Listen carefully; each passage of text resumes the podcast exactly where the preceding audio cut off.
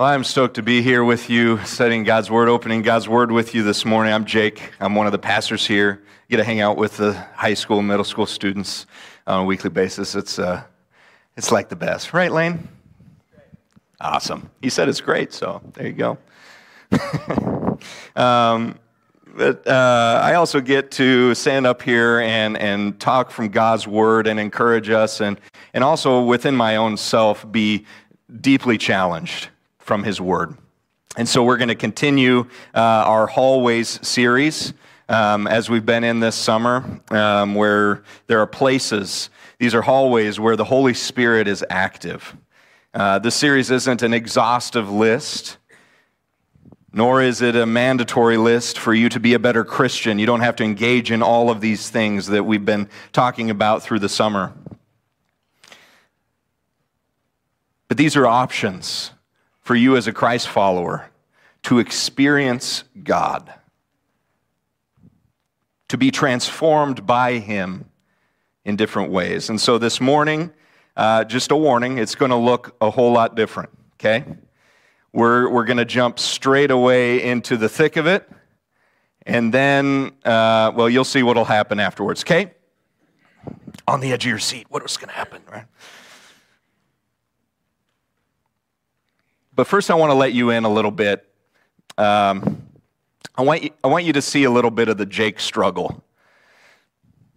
Um, and this is a live struggle. Uh, I'm still in it, uh, so it's kind of messy, and it may not come out cleanly. Uh, there's no fancy illustration for you this morning, church family, of a struggle that I had in the past week that resulted in a resolution that brings clarity and peace to my life and now I get to relay that to you. No. No, I don't have that for you this morning.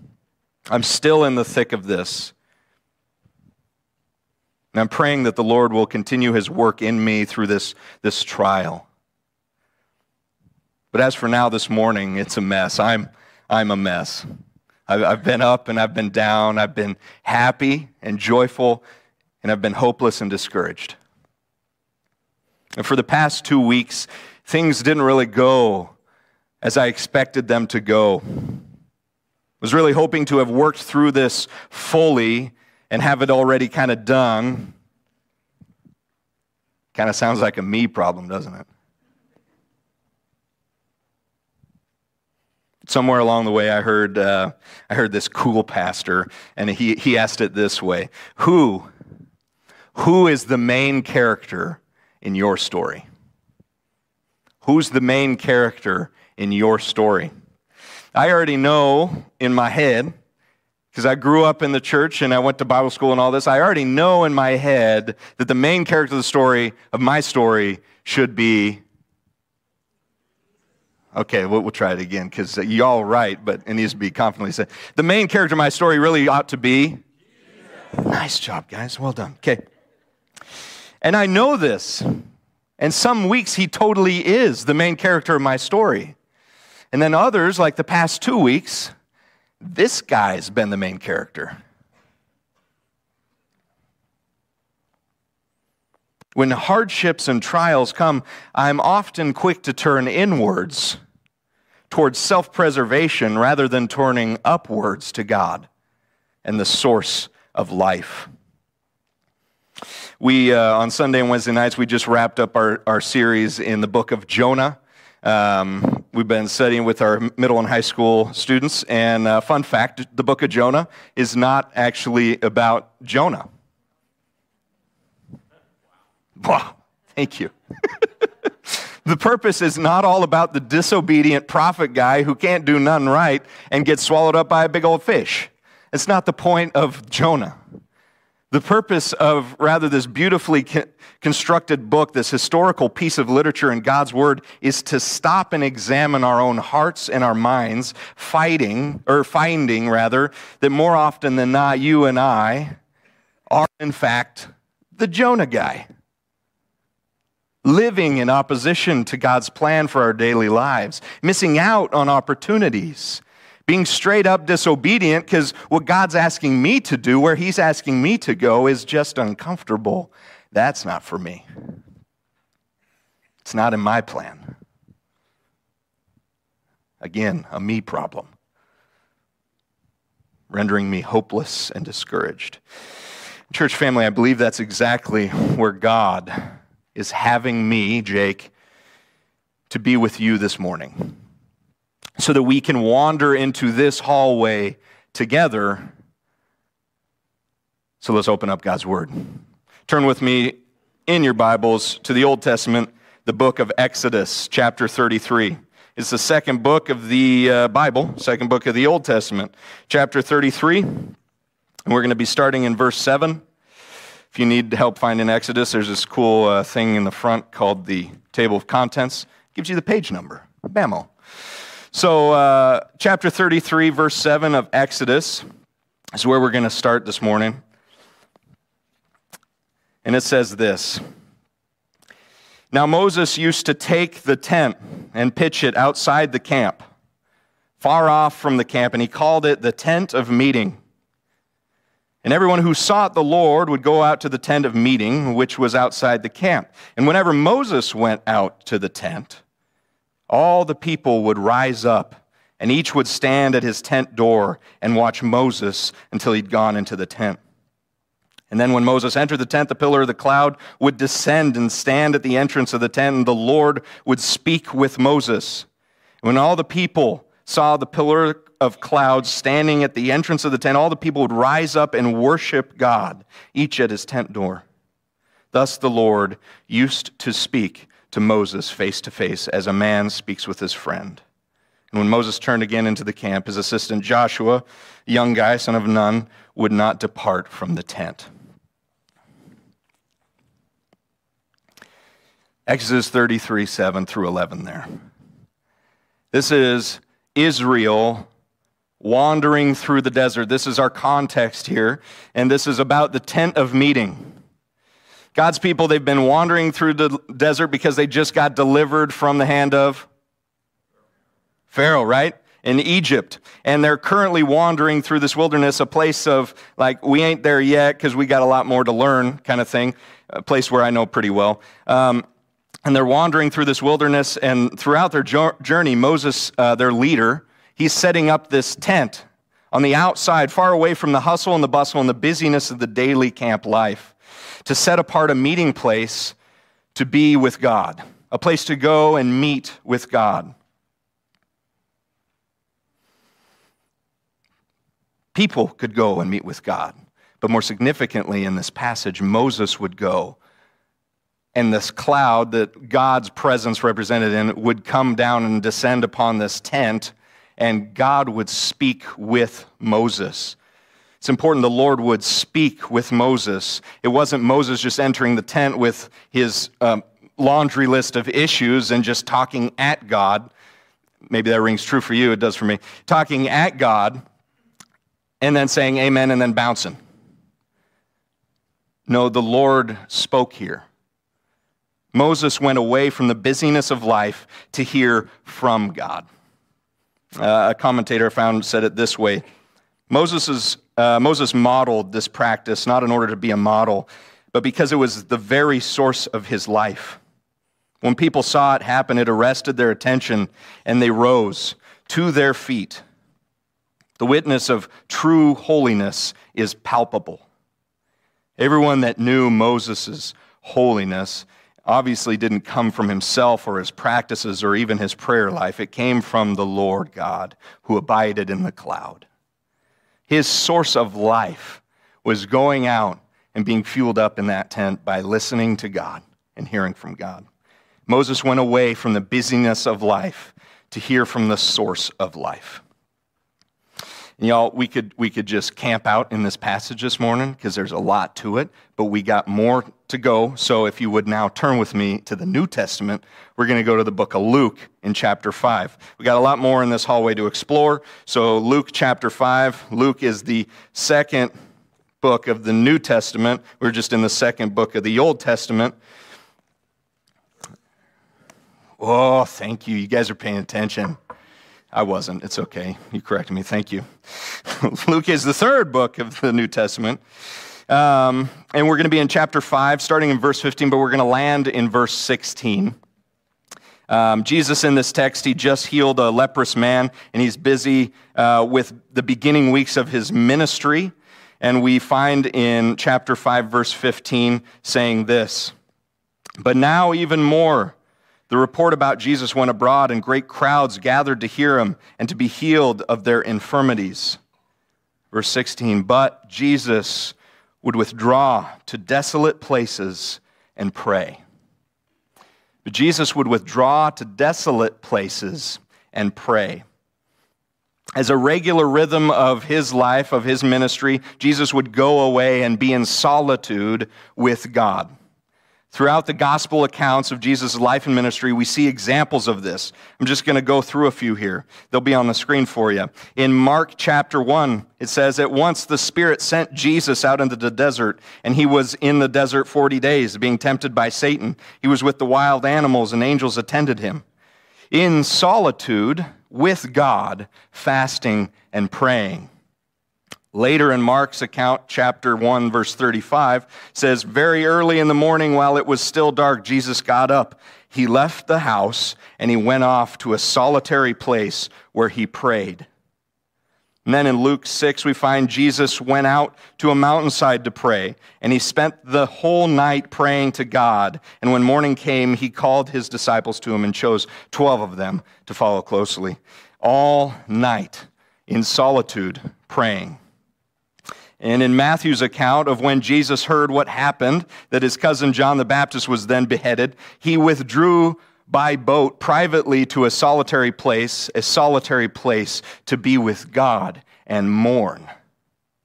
And then in John chapter 6, Jesus, knowing that they intended to come and make him king by force, withdrew again to the mountain by himself.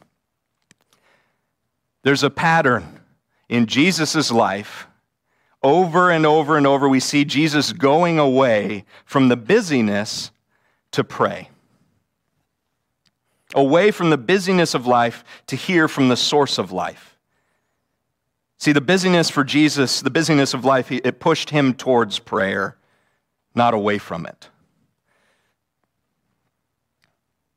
Jesus would withdraw to desolate places and pray. If Jesus, the God man himself, needed a break, needed to step out and be alone with God, how much more do you and I need it today?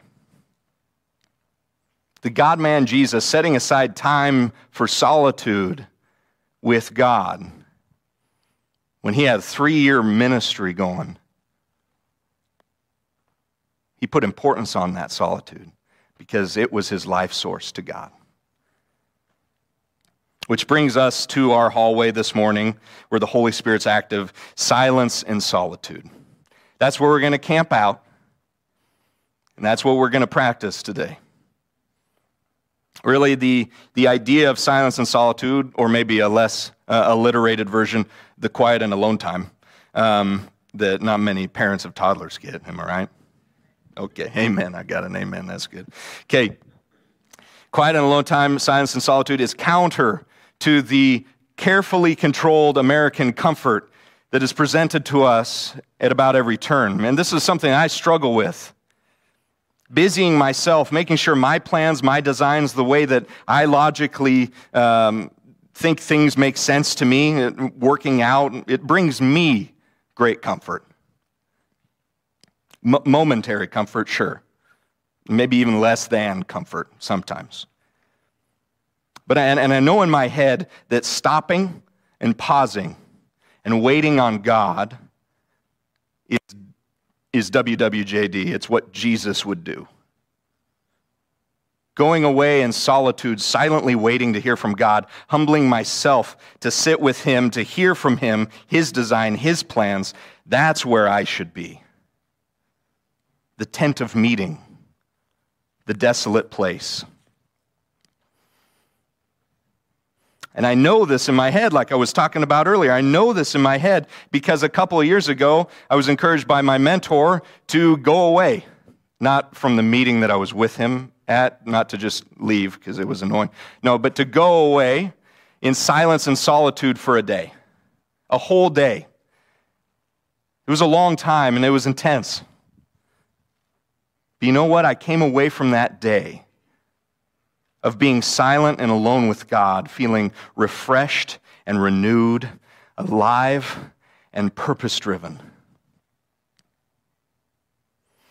And because it was such a success, another time I went away, probably about a year ago, to a, a desolate place, a quiet place with some hiking trails. And when, when, when I needed the Lord's help, I went to Him and I asked Him to come alongside me in a decision that I was being presented with, something that I was just really stressing about. I was nervous. I was a nervous wreck. It was stressed out my brain eh, until I went in solitude and silence. I went away from the busyness of life to hear from the source of life. I'm not don't get me wrong, I'm not promoting escapism here. Just a balanced and healthy spiritual life. If Jesus decided that that was important to do, shouldn't I? And So, uh, a couple sermons ago, Derek preached up here about breaking the holy man myth. You guys remember that? Okay, some of us. breaking that holy man myth. Well, silence and solitude isn't just for the Moseses and the Jesuses and the pastors, okay? It's for all of you who have God's Holy Spirit living within you. And yourselves then desiring to enter into a hallway where the Holy Spirit's active, the hallway of silence and solitude. It's a hallway where distraction is left behind, where your heart and your mind are engaged to listen where if you were to enter it, soul transformation is likely. Trials are mediated, decisions are made clear, and humility can be amplified. The Holy Spirit, in your time of silence and solitude, may give you a word or a phrase, may give you an introspective question, and it may not even come immediately or in big, bold font. The Spirit wants to give you a word.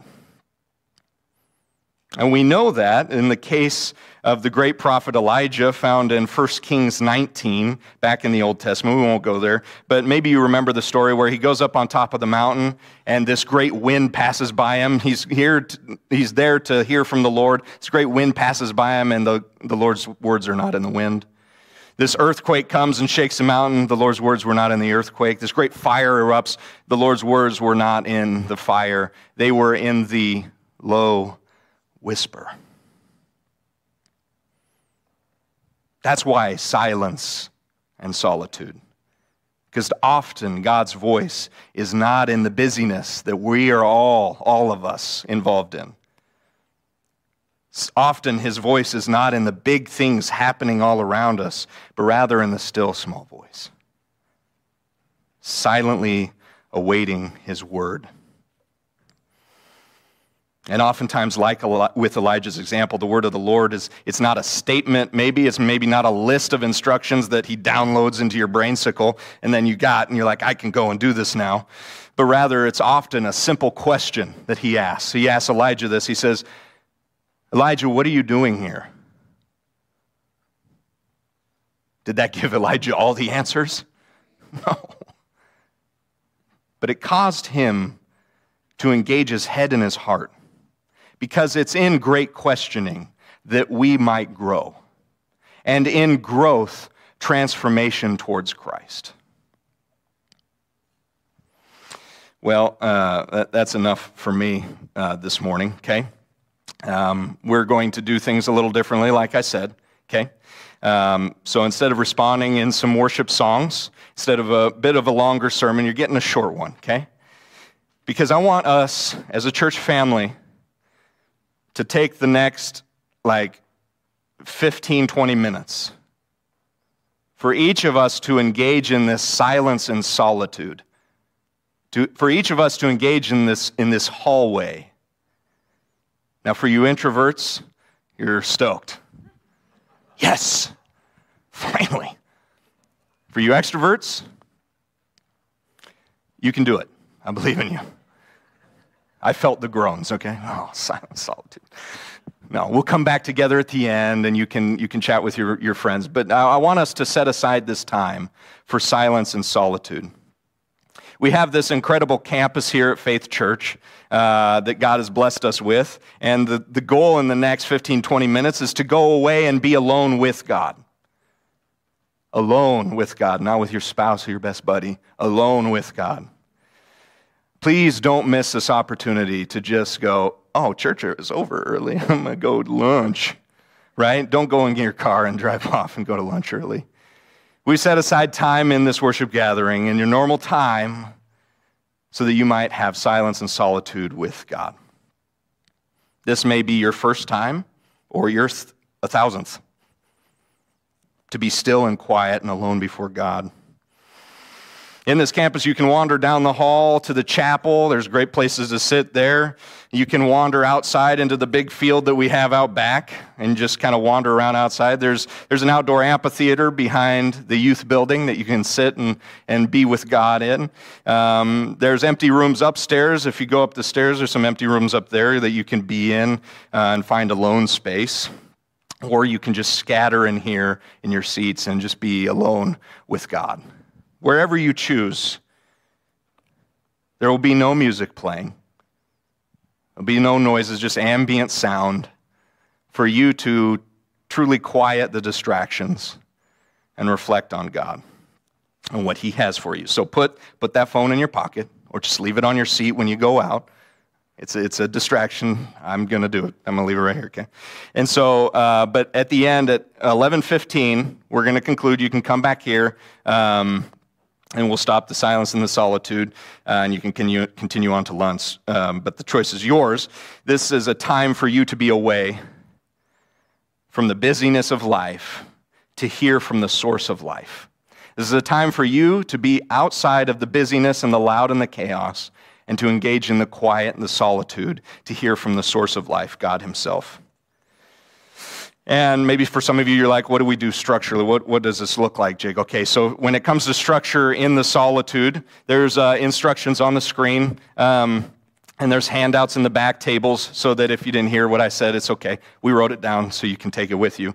Um, but uh, for you, maybe today is a time for you to ask God what He has for you being specific to the spiritual gifts he's given you. A few sermons ago, Derek uh, taught on the spiritual giftedness as a hallway. Maybe ask God a solitude, just one, one question How do you want me to use my giftings, Lord? And then, this is the important part sit and be quiet. Silently await the Spirit's reply. Or maybe if you're like me and you're going out on the solitude and silence, you'll, you'll need to spend about five minutes of the time calming your mind and quieting your thoughts about the plans that you have for the day and the week ahead and all the creative ideas with the spaces that are all around this campus that are really cool and the indoor and outdoor spaces. Quieting that, quieting the distractions, surrendering your mind and your heart. Be still and await the Spirit's move. And if you're a parent, this is a gift. Your kids will still be in kids' church. Come here and pick them up at 11:15. Or they're just going to run around and wait. but do come for your kids. Church family, let us go in silence. Let us find solitude and listen for the Spirit. Go.